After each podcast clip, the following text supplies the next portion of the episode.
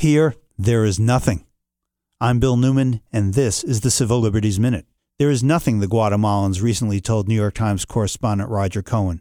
Nothing from the government, nothing to do, no water, no health care, no jobs. What there is, is terrorism from the gangs and the parched earth dying from climate change. So, what is the administration's response to these conditions in Central America that are forcing the migration north to increase aid, to institute a Marshall Plan for the Northern Triangle countries of Guatemala, Honduras, and El Salvador?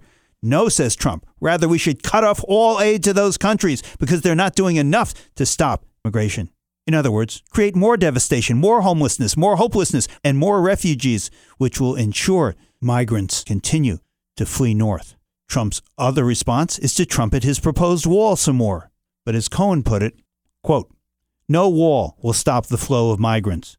No raging about rapists or threats to separate families will stop it. No racism against brown people or fear of demographic change will stop it. A broken immigration system certainly won't stop it. Not as long as Central Americans are desperate. The United States government has a policy now that will continue to create more and more migrants, more and more people seeking safety and refuge. There is no plan to create something out of nothing.